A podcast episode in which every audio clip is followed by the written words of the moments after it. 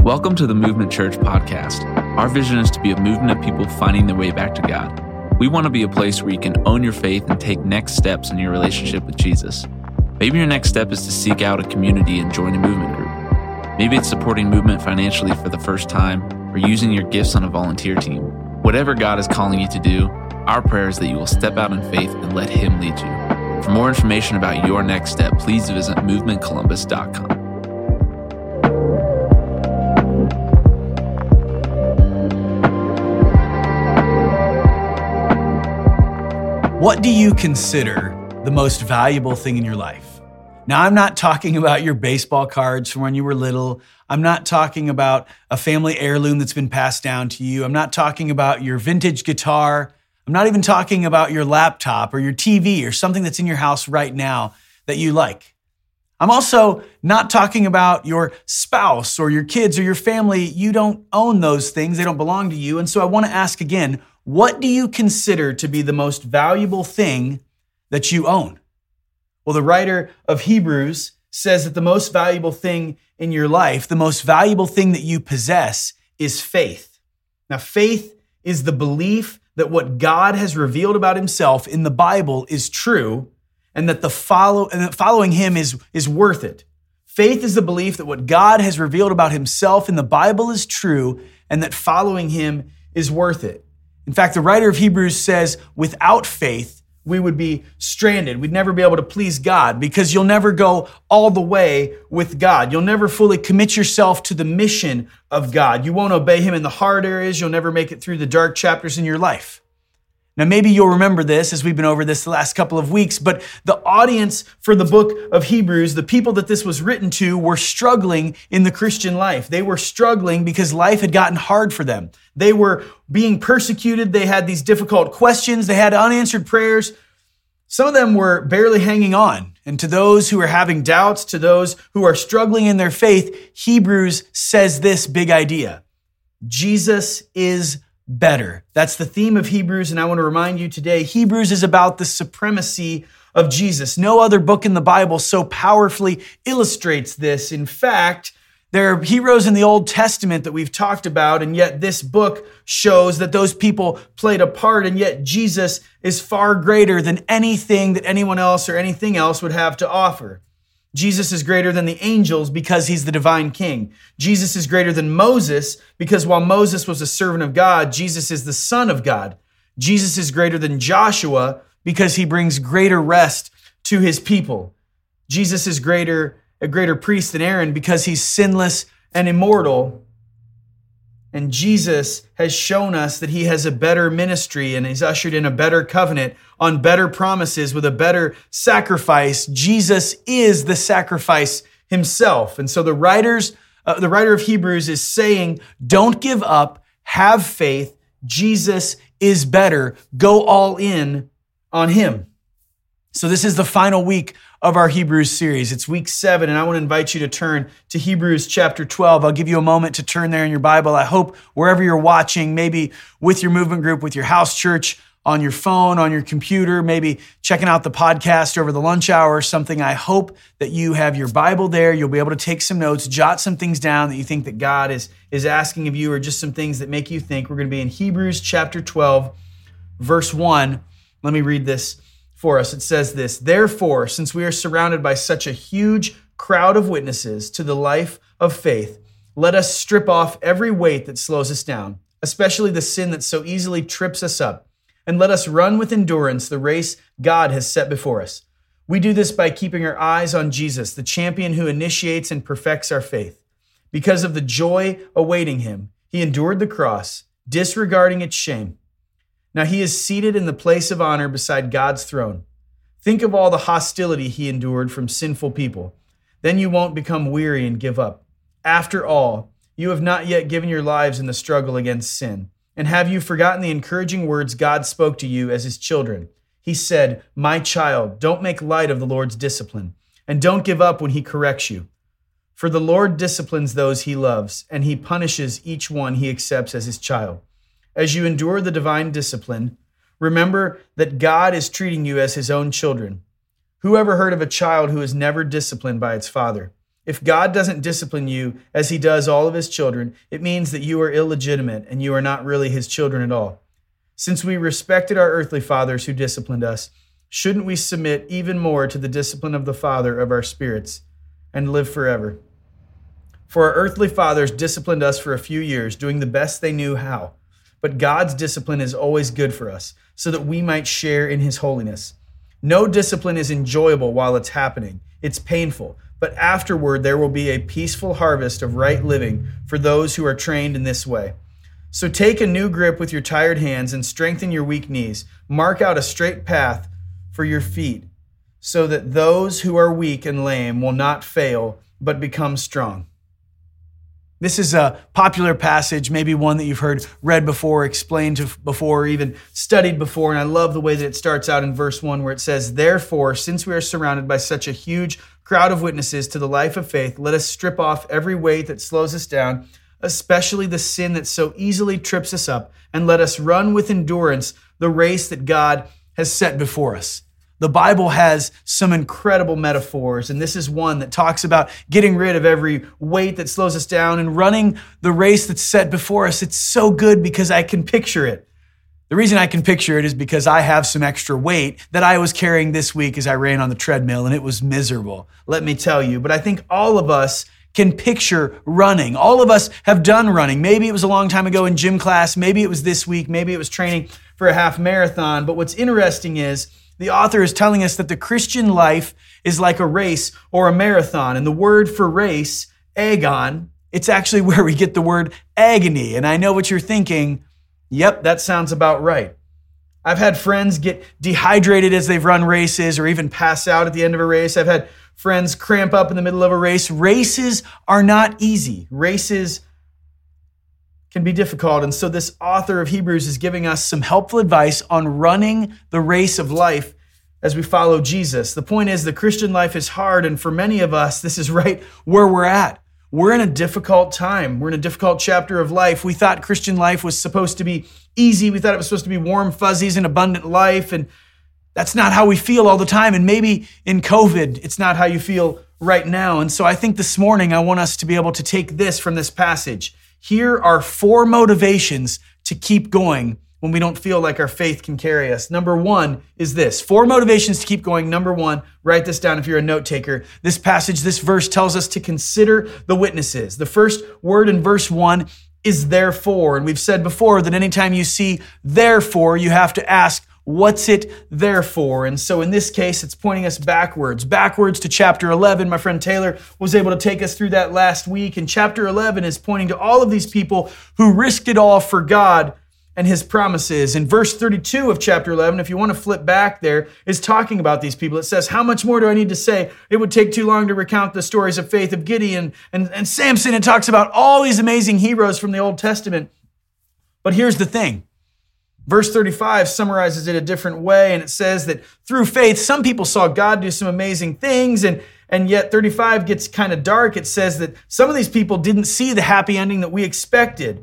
Others were tortured, refused to turn from God in order to be set free. They placed their hope in a better life after the resurrection. Some were jeered at and their backs were cut open in whips. Others were chained in prison. Some died by stoning. I won't go on, but chapter 11 is not all roses and butterflies, which means that some people who are trying to live by faith saw God do incredible things, and some people died.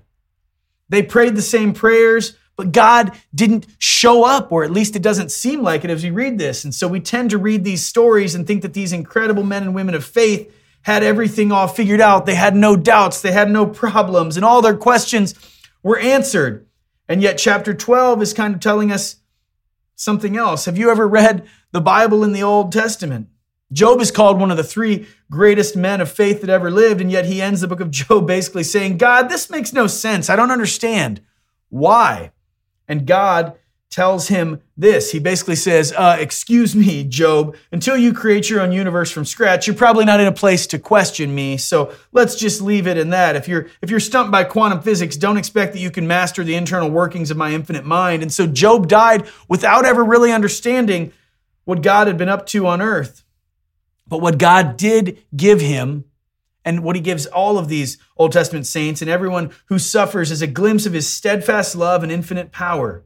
He got revelation from God, but he didn't really get the explanation that he wanted. And that's what we get. We want to understand, and God gives us flashes and glimpses of understanding. But even the best and smartest of us still have unanswered questions. We still doubt what God is doing. We still struggle in the department of faith. And so we're told to consider the witnesses who have run the race and who are now on the sidelines saying, keep going, keep going, keep going. It's worth it. What's the first way that we can motivate ourselves to keep going? Consider the witnesses. Number two, we're told this, to fix your eyes on Jesus. Fix your eyes on Jesus. In the original Greek here, this word means look, or really look away. See, when I mow my yard, if I'm looking down and trying to make sure I get my line straight and I'm on the mower, I'm going to get to the end of that row and it's going to go like this. But if I keep my eyes on the end of the yard and I say, I want to have a straight row, and I go right toward that, that's how I'm going to be able to stay on the straight and narrow. The author here is saying sort of the same principle. When you look into the distance, it's not something that you want to look around and look at what's going on, but you're looking out of your pain, out of your doubts, out of your misery, out of the darkness, and you're looking at two things about Jesus. In fact, you can see those here. You're looking at his promises. In fact, this verse says we're looking to Jesus, the founder and perfecter, or the completer of our faith. We're told that in verse 2, he's the author, he's the perfecter, he's the completer, he's the one who started this process and the one who will finish this process. And the cross that Jesus died on shows us how much he loves us because he invested in us. When you make a real estate deal, when you go to buy a house, you have to put down some earnest money. You have to put down enough money that they know that you won't jump out of the deal. You have to put down maybe sometimes thousands of dollars, because you could put down 100 and say, I'd rather lose that money, but nobody's going to walk away from a couple $1,000s usually. And so Jesus put down the earnest money in this relationship, in this process, and he wants you to look to his promise because he gave his life, he gave his blood, he gave his all, and he gave himself on the cross. The cross shows us how committed to us God is and how committed his son Jesus is. He won't leave us. We're going to skip ahead of the rest of verse 2, but we're told to look ahead, look out of our misery, out of our pain, out of our doubts, to look to his promise, to him as the perfecter, and we look to his experience. I mean, consider the hostility against Jesus that he faced in his life. Sometimes I listen to these critiques of Christians, and people say things like, man, I don't even know how these Christians can be so judgmental. And you hear what's said about us and you wonder if you're doing the right thing, or is it wrong to be a Christian? Because nobody likes Christians anymore. And then I remember the words of Jesus in John 16, where he said, they hated me and they'll hate you too. In fact, you should be wary if all men speak well of you. Jesus's crucifixion is the perfect explanation of this. It's a joint project between the government officials, Pilate, the religious authorities, the Pharisees, the educated elite, the Sadducees, and the mainstream media, a combo of all of the above by the political right and left. And we can expect the same sort of treatment. The world is not going to value us. The world is not going to understand us because it did not understand Jesus. In fact, when you're not getting the reaction from the world that Jesus got, you should be asking, am I doing something wrong? Am I living my life right? Jesus is saying, verse 4 here, this author is saying, at least you haven't died yet, so be encouraged. The author says, look away to Jesus because the cross shows you his investment. The cross shows you his love for you. And this weekend, this Sunday, whenever, wherever you're watching this, we need to know that if we're about to give up, we don't need to give up because Jesus has invested in us. Jesus loves us, and Jesus is pointing our experience to his experience. He's saying, keep going, keep moving in faith. We can be encouraged because of these witnesses, right? We know that we're supposed to consider the witnesses. We can fix our eyes on Jesus. The third thing that we should know, we see in verse 5, it says this, and have you forgotten the encouraging words God spoke to you as his children? He said, my child, don't make light of the Lord's discipline and don't give up when he corrects you. For the Lord disciplines those he loves and he punishes each one he accepts as his child. Verse 11 says this, no discipline is enjoyable while it's happening. It's painful, but afterward, there will be a peaceful harvest of right living for those who are trained in this way. So we consider the witnesses that are cheering us on that have gone before us. We look to Jesus. We look beyond where we are, out of the pain and suffering, and we trust the fatherly sovereignty of God. Number three, trust the fatherly sovereignty of God. There's actually two metaphors at work in these verses I shared on parenting. The first metaphor is that of a coach, and I know that most of us have been a coach or have played for a coach. We've played sports. See, the word trained, that it's in verse 11, actually comes from the word gymnazo, which is where we'd get our word gymnasium, or where training takes place. And there's a sense in which God is asking in your life, God is working like a coach. The way that you grow a muscle is by breaking it down. But after you break it down, your body rebuilds it stronger. And so here's the thing. When your faith and your life is being worked out, you don't necessarily feel stronger in that moment. And yet what God is doing is you are getting stronger. The muscle of your faith will never grow if it's not tested and broken down. And sometimes it doesn't make sense to us. Sometimes we go through things and we think, what are you doing here, God? Because I don't get this. And yet God is putting things into our life that will break down our muscles and make us stronger. Michael Phelps, the famous Olympic swimmer, once had a coach who purposely stepped on his goggles before a race so that in the middle of that race, water would leak in and he would have to learn to basically swim and with his counts and swim blind, as they call it, to get to the wall, because he knew that would make him better in the long run. He would know to trust his instincts. He would know to swim with faith. God's doing the same thing in our lives. Just because it's not your plan, just because it's not what you wanted to happen, doesn't mean it's not good for you. You've got a good coach who is at work in all things. And some of us need to hear this morning. The pain in your life right now, the doubts in your life right now, the way that your faith is struggling right now, the things you're going through is God's plan in your life. God is using your life to mold you. God is using your life to mold you into his image, to increase your faith and your delight in him. He's tearing you down in your strength so he can rebuild you in his strength. Leads to the second metaphor we see working in these verses, and it's the word used for discipline. In verse 5, it's a different one than the one that's used in verse 11. It's the word paedia, which we get the word pediatry, which has to do with how a good father disciplines a child.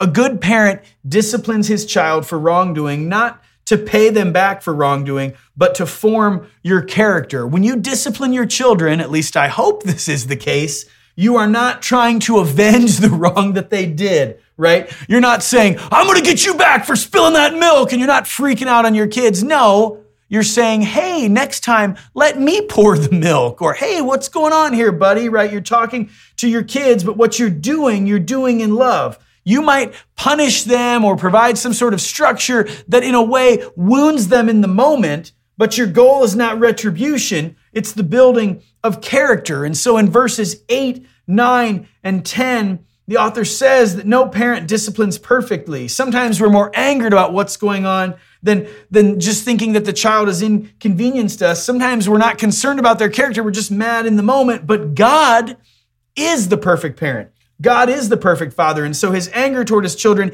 is never an anger of justice. It's the discipline of love. Because listen to this. The gospel is that God paid back, Jesus, 100% for our sin. We're never paying the price for the wrong things we've done. If you're a Christian, every ounce of punishment that should happen because of your sin was taken on the cross by Jesus when he paid the price that you should have to pay.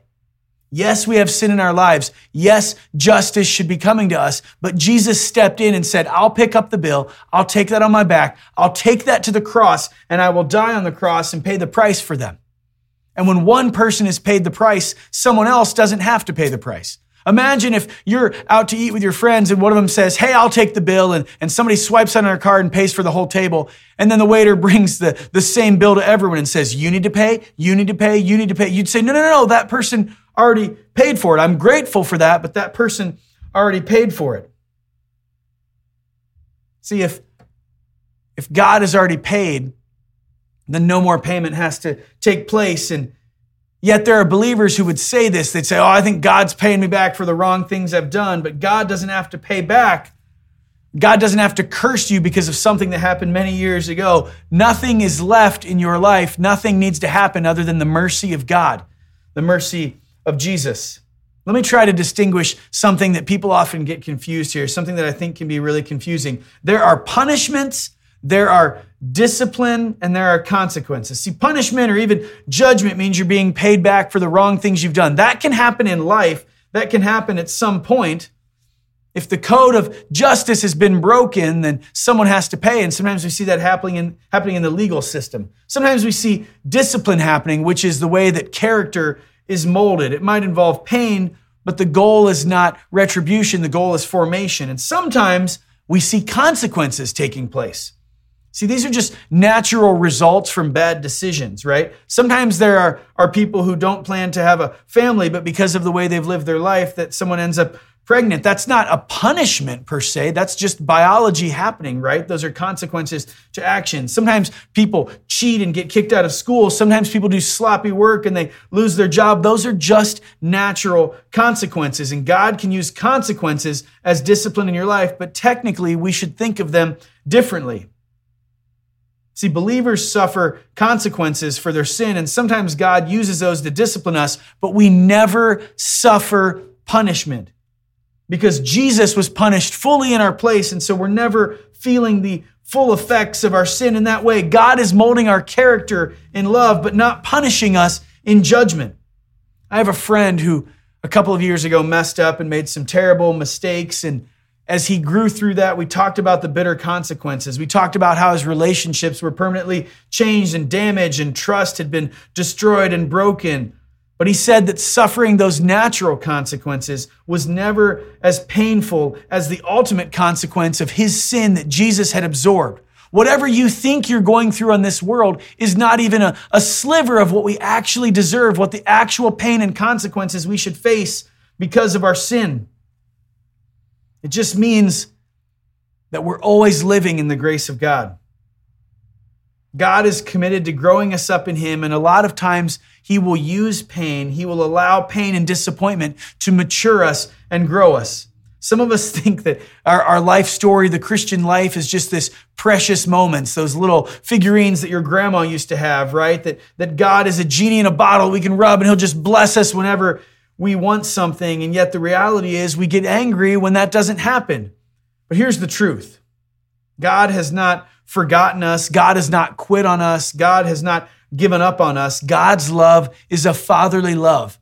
And the author of Hebrews, as he closes this book, is looking back over this book, looking back over the struggles and doubts and lack of faith of the people reading this. And he's saying, God is your father and he loves you. Sometimes that may feel like a tough love. Sometimes that might feel like a love that forges our character and grows us into maturity.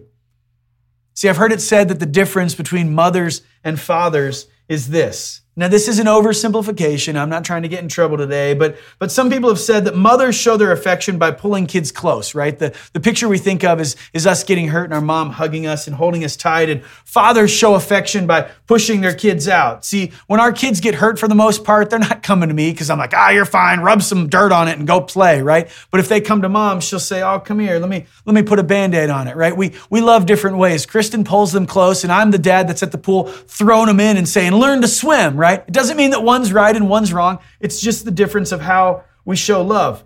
One shows tenderness in pain, and the other shows creating situations to grow them up. And the reality is that both are love, and God does both as He disciplines us and as He forms our character and as He loves us in our lives. God is disciplining us as His sons and daughters. So I want to ask this morning, do you trust in all things that God is disciplining you as a son or a daughter? Do you trust that an all-knowing, all-powerful God is in control of all things and using them for your good? We need to get to that place. The writer says it's important to develop our faith because it means that in everything, every difficult situation, every doubt, every frustration, every inconvenience, every disappointment, every broken heart, and every tragedy, we can know that God is at work developing our character and forging our character as He moves us ahead. Now let's get back to that phrase that we skipped in verse 2 a while ago. We said today that we're looking at 4 ways to help our faith when we're discouraged. We said we want to consider the witnesses before us and around us. We said that we want to look to Jesus and look beyond the pain that we're in now. We said that we want to trust the fatherly sovereignty of God. Here's the final one, the final thing we need to do to help our faith in difficult times and maybe even right now in your life. We need to focus on the joy. Verse 2, the end of it there says, because of the joy awaiting him, he endured the cross, disregarding its shame. Now he is seated in the place of honor beside God's throne. It's talking about Jesus, and it's talking about when he stepped in and took our punishment and gave his life on the cross so that we could know God, so that we could have relationship with God, so that we could be with him for eternity. And so what was it that held Jesus to the cross? Was it the nails? No, he was more powerful than that. He raised the dead, calmed storms, and walked through walls. He could have pulled those nails out really quickly and gotten off. What was it that held him to the cross?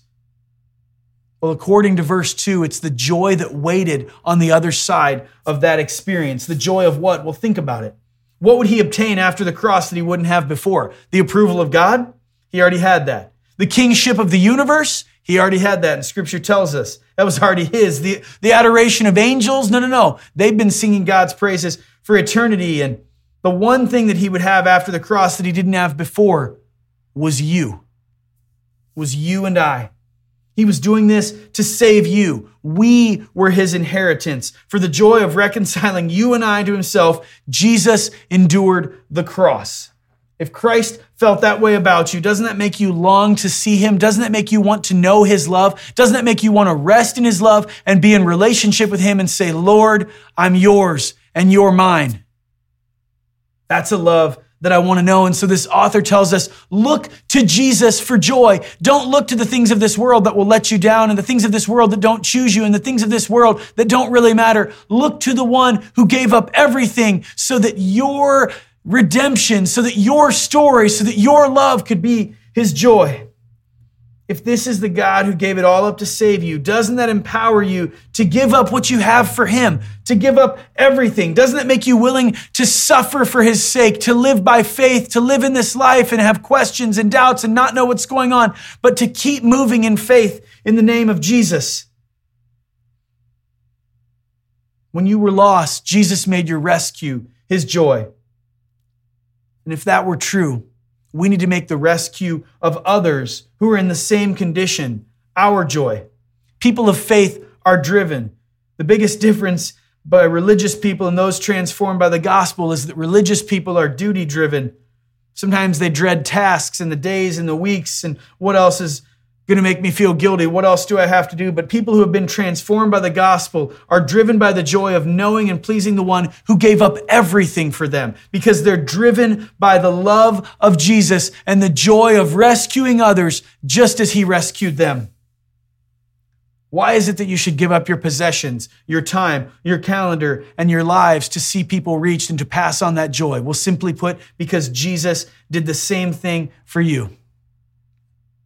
See, if you've taken a vow of poverty and said that you won't enjoy nice things, you can give those things away and you can find joy in that. But eventually you'll realize there's only joy in working for Jesus. See, our definition of sacrifice is this: giving up something you love for something that you love even more. This week, Kristen, my wife, and I were talking about dreams, and someday she's always wanted to own a horse, but she probably never will because we've prioritized some other things, our lifestyle, the life of ministry we feel called to, and taking care of our kids and paying for college and some other things. And so she knows that she might never own a horse, and that's fine. That's a sacrifice she's willing to make as we walk toward Jesus and his calling in our lives. And we're not just doing that out of some empty obligation or because it will make us look good. We're doing that because we're driven by what Jesus did on the cross. See, every penny that I've ever given away, every penny that you can give away, you can love living that life, and you can love giving your money away because you'll love the idea knowing that it's going to please your Heavenly Father, knowing that it's going toward his church and toward a lifestyle that honors him. And so this verse says in verse 1, I already read it, but it says, let us also lay aside every weight and sin which clings so closely, and let us run with endurance the race that is set before us. Here's the honest truth. Sin weighs us down, and sin distracts us, and sin keeps us from following Jesus. The Christian experience is not just this, what do I have to give up to stop feeling so bad? What do I have to stop doing so that people think I can follow Jesus? No, we're asking this question. What keeps me from knowing Jesus? What keeps me from pleasing Jesus? What keeps me from rescuing the lost? What dilutes my life from the mission? I mean, think of a runner or swimmer, as we've already talked about. Think about the things that slow them down. They get rid of all that body fat. They shave their body hair. It's not illegal to swim in the Olympics with a full beard and with jeans on, but the reality is it's just not intelligent. And so people who realize what Jesus has done for them are saying, I'm going to get rid of money. I'm going to get rid of possessions. I'm going to get rid of dead weight relationships. And I'm just going to run after Jesus, and I'm going to speak joy to the world, and I'm going to make sure that I'm saving and rescuing as many people as I can. And I don't want to be distracted by anything else. Faith is living right now in a way that will matter 100 years from now. And I don't mean to hurt anyone's feelings today, but no one's going to remember that you got a PS5 100 years from now. But someone may know that you shared your faith 100 years from now, because that person will share their faith with someone else, who will share it with someone else, who will share their faith with their kids and start a legacy of the gospel. And so by faith, we are called to live in a way that will matter for eternity and will matter 100 years from now. Faith is what helps regular people look back at life and say, Christ is better and the mission is worth it. Is there an explanation for your life right now? Is there an explanation for the way that you're living? Is there an explanation for the things that you're doing? Because faith in Jesus has called us to do great things. To forgive someone who has hurt you, to get back up after you fall, to live a life of simplicity, to get rid of possessions, to live a life where you don't try to be the answer. You don't point people to yourself, but you point them to the answer. You point them to Jesus. You don't try to be relationally enough or financially enough. No, you readily admit that Jesus is the answer and that your joy and your drive and your mission comes from Him. When your faith feels empty, when your faith feels gone, when you're feeling discouraged, when you feel like you don't have answers. Hebrews 12 in this passage tells us this. Consider the witnesses, look to Jesus, trust the fatherly sovereignty of God, and focus on the joy. Here's our big idea, and I'll close with this. When you're frustrated, keep going in faith and trust that God's discipline is developing your character. Some of us are frustrated. Some of us don't know what the next few weeks or months hold, but I want you to know to keep going and listen to this advice. Because God has put down an earnest payment. God has put down His investment. He gave His Son Jesus so that your life could be changed, so that you could live with joy, and so you could have the faith to keep going for one more day and one more day to live for Him and honor Him. Let's pray together. God, thank you so much for your word. Thank you for this encouragement. Lord, I pray that we will, even when we're battered and bruised, even when we've had a rough season, Lord, keep pushing and going in faith, Lord, and looking at the examples you've given us and knowing that Jesus is the cure that will make it all better. Lord, help us to keep moving in faith. Thank you for the sacrifice of your Son, Jesus. It's in His name I pray. Amen. Thanks for listening to the Movement Church podcast. Our vision is to be a movement of people finding their way back to God. We hope wherever you are, this message encourages you to take the next step in your relationship with Jesus. For more information about Movement Church, including attending a worship experience, getting connected, or to give online, please visit movementcolumbus.com.